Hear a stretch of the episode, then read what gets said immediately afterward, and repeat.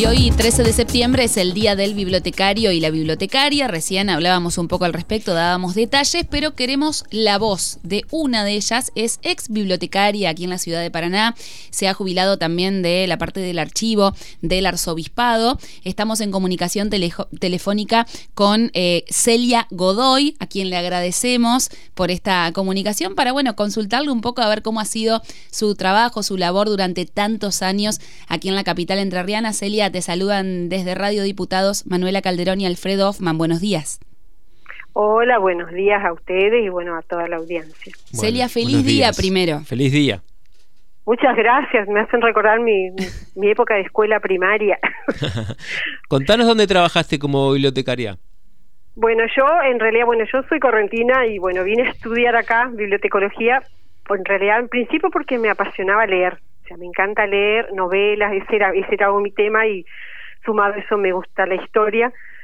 Y eso hizo que despertara en mí, o sea, cuando llegó el momento de estudiar, ¿qué, podía estudiar? Y bueno, estaba esta carrera nueva acá, porque yo vivía en un pueblo, por eso, en Goya, en un pueblo de Corrientes, y vine a estudiar y bueno, eh, y me encantó, digamos, o sea, por un lado porque ya, como digo, me gustaba leer, y eso también es como que te marca un orden, el hecho de guardar, de buscar lugar a cada cosa, son cosas prácticas que te ayudan también en la vida, digamos, de cada día. Y bueno, mi primer trabajo fue en la Escuela Almafuerte, estuve cinco años trabajando en la biblioteca de la Escuela Almafuerte, una hermosa escuela en la zona de La Picada, y después de ahí no, me vine a trabajar a Paraná, fue, estuve muchísimos años también trabajando en la escuela Pueyrredón como bibliotecaria, este, con Pancho Calderón, el papá de Manuela, que éramos compañeros cuando éramos más jóvenes, y después, bueno, yo en el año 90 comencé a trabajar acá en la Curia, entonces seguí trabajando en la escuela como bibliotecaria y acá estuve a cargo del archivo. Y bueno, después, por estas cosas que, bueno, tengo hijos, se me había complicado, entonces dejé la escuela y continué directamente haciendo ocho horas acá en el arzobispado hasta que me jubilé en la pandemia. Y bueno, ahora sigo acá porque después de jubilada estoy ayudando a la Marisa, que es la que está a cargo del archivo, entonces vengo dos veces a la semana y, y bueno, y, junto lo, lo que me gusta, digamos, yo, en lo personal, nunca. Buscar, estudiar, ver, todo eso. Te decía que nunca entré al archivo del arzobispado, pero me lo imagino debe ser una cosa impresionante, ¿no? Tiene muchísima documentación histórica porque todos sabemos que 1730 es la creación, estamos ahora en víspera de, comenzar octubre, la fiesta del Rosario, y bueno, esta, esta población, esta ciudad que va a nacer un poquito al, al lado de la capilla, digamos, porque va a ser ciudad mucho después. Entonces, este, este archivo tiene muy rica documentación, tiene también una biblioteca muy grande, que en este momento está cerrada con libros de mucho valor, o sea, del siglo XVI, eh, eh, los, aquellos primeros forrados en cuero, o sea, que fue la biblioteca que se fue haciendo con los libros de los obispos que fueron pasando por la casa. ¿Por qué está muy rica también. y acá en el archivo, bueno, documentos, libros. Celia, ¿por qué está cerrada en este momento la biblioteca ahí en el arzobispado? Está cerrada porque no no teníamos, o sea, no me daba en el tiempo que yo estuve para atender las dos cosas. Entonces, como que lo que más se mueve en realidad es lo del archivo, entonces se priorizó eso.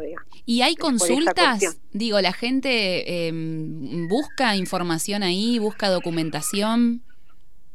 Sí, el archivo en realidad es muy consultado por investigadores, historiadores y ahora lo que como más se está viendo, digamos, en estos últimos años es todo lo que es ciudadanía, porque como están los libros parroquiales, eh, que son anteriores a la creación del registro civil, para los trámites de ciudadanía es lo que más se está pidiendo. Claro. Contanos, eh, Celia, ¿qué tiene que saber un bibliotecario que no puede perderse? Porque me imagino que debe ser una formación muy precisa, ¿no? Muy específica. ¿Qué tiene que saber un bibliotecario? Y bueno, en primer lado tenés que tener, bueno, así la capacidad primero de atención al público, yo creo, o sea, formarte vos personalmente, investigar, porque para ubicar los libros tenés que tener conocimientos de las materias donde las vas a ubicar, por más que existan los listados y las tablas de clasificación y lo demás, tenés que, bueno, conocer es, eso para poder ubicar el libro en, en un lugar y seguir creciendo siempre, porque yo, bueno, hace, hace varios años, por eso que digo que yo ya no estoy en biblioteca, estoy acá, estuve acá en el archivo, pero las leyes y las reglas siguieron evolucionando y mejorando y haciéndose cada vez más precisa, y es como en cualquier carrera, o sea, tenés que seguir haciendo cursos, seguir perfeccionando, porque la tecnología está superando, digamos, como todas las barreras, pero siempre lo mismo decimos para el archivo, o sea, hasta ahora no ha pasado el tiempo como para que eh, ver si esta nueva tecnología va a ser superior al papel, en el sentido que el papel se deteriora, pero eh, tenemos documentos de, de, de 100 años, 200 años, 300 años, o sea, no ha pasado el tiempo para ver si la tecnología está va, va, va a poder cubrir esa parte, entonces resguardamos los materiales por un lado, y aprendemos las nuevas tecnologías también para hacer soporte de esto. Y en tu último tiempo, Celia, como bibliotecaria, que nos contabas al principio que te jubilaste en la época de la pandemia, eh, imagino que tuviste acceso a, eh, bueno, como decías, las nuevas tecnologías, aprender de los sistemas, a tener que cargar los libros. ¿Estuviste con eso? Sí, por eso. Yo, mi último trabajo de bibliotecaria fue en la escuela, por eso yo trabajé en la, en la escuela Pueyrredón que es diferente la tarea, porque al ser una biblioteca escolar, o sea, no tenés tanto esa parte que sí lo tenés en las bibliotecas especializadas o en las facultades o en los centros de documentación. En la escuela primaria más te manejas trabajando con los libros de los chicos, cómo, cómo llegar a inculcar el amor a la lectura, así, o sea, en ese tiempo que yo trabajé en la escuela, tratábamos, digamos, de que los chicos vengan a la biblioteca, que les interese la lectura, hacer juegos y actividades para despertar el interés por la lectura, que por un lado es tan básico porque nos pasa ahora que hay tanta tecnología y vemos que a los chicos les cuesta, por ejemplo, leer un libro. ¿Eh? porque obviamente el, mundo digital y visual es como más interesante. Y entonces eso hace, a mí, eso entiendo yo, digamos, que cuando van después a la facultad les cuesta un montón. porque ahí, o sea, ahí tenés que sí o sí estudiar y, es como volver a descubrir eso. Que eso es por ahí lo importante de que, les, que te da la escuela primaria, digamos. No dejar de perder ese contacto que vemos que los chicos ahora por ahí lo están perdiendo es, el amor al libro papel. ¿Y qué estrategias tenías vos ahí en la escuela, como nombrabas la escuela Pueyrredón?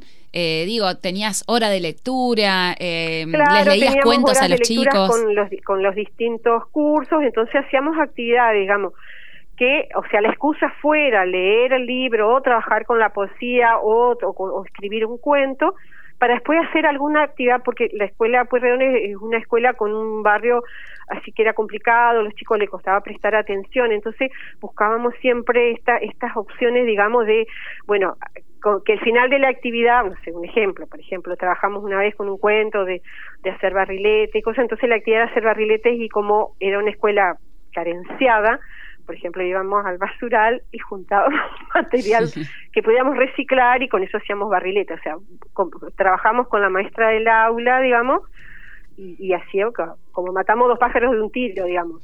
Logramos que ellos lean el texto para poder trabajar y hacer la otra parte también. Claro, no es solamente el arroyo ahí abajo. no es solamente la relación con los libros. Digo, no es solamente la relación con los libros, sino también, bueno, con, con todo, con el, con el medio ambiente, con eh, nada, la actualidad, eh, un poco de todo, un poco llegar con el juego también, con lo lúdico. Por eso, por eso, porque esa zona, como era así una zona bastante marginada, carenciada, o sea, había como poco interés, digamos. Pero la verdad que las maestras que trabajaron conmigo, que que le, eh, te puedo decir que amaban, amaban a sus chicos y todo el tiempo era eso, buscar estrategias para para que ellos lograran esto, digamos, porque nos pasaba en la época que yo estaba, yo estuve trabajando ahí, ya te digo, hasta el año, hasta el 1990 por ahí, eh, de ahí yo ya dejé, eh, veíamos que dejaba, terminaba la escuela primaria y dejaban, digamos. Claro. Estamos hablando. costaba mucho la secundaria. Entonces, después se crean las escuelas ninas, viste que bueno, eso había dado como contención. Pero al principio veíamos eso, o sea, que terminaban la escuela y se quedaban a cuidar a los hermanos o buscaban un trabajo. Entonces, era esa escuela siempre fue, eh, tuvo ese carisma, digamos. Se lo sabe también, por eso su papá, que trabajó en esa escuela, los docentes, docentes conocido, digamos, y siempre decíamos, la 8 es como la universidad, porque la verdad que era, era un reto para nosotros, lograr que ellos se interesen, que, que quieran seguir, y los vemos ahora en la calle que son hombres, que tienen familia, que y bueno, que, algunos han estudiado, entonces eso te reconforta, bueno, de algo te sirvió. En el día... justo este fin de semana no tiene por ahí nada que ver, yo soy de Baja Grande, estaba en la costa, porque nosotros yo trabajo en la parroquia, y se acercó un chico y me dice, ay, usted es la bibliotecaria, no me acuerdo cómo se llamaba, grande, con sus nenitos ya. Yo digo, bueno, ve, algo sirvió. Qué lindo acordaba. Qué hermoso eso, Celia, que nos cuentes que eh, es emocionante realmente porque para todos eh, es súper importante ¿no? el acceso a las bibliotecas, a la lectura, a los libros y que estén los bibliotecarios con tanto amor, con tanto cariño eh, comentando esto y, y, bueno, traspasando también sus experiencias y todo lo que vemos en los libros es realmente hermoso. Así que te agradecemos por este testimonio. No, la agradecida soy yo. y a través tuyo, claro, saludamos. A través tuyo saludamos a bibliotecarios y bibliotecarias de aquí de nuestra ciudad y la provincia.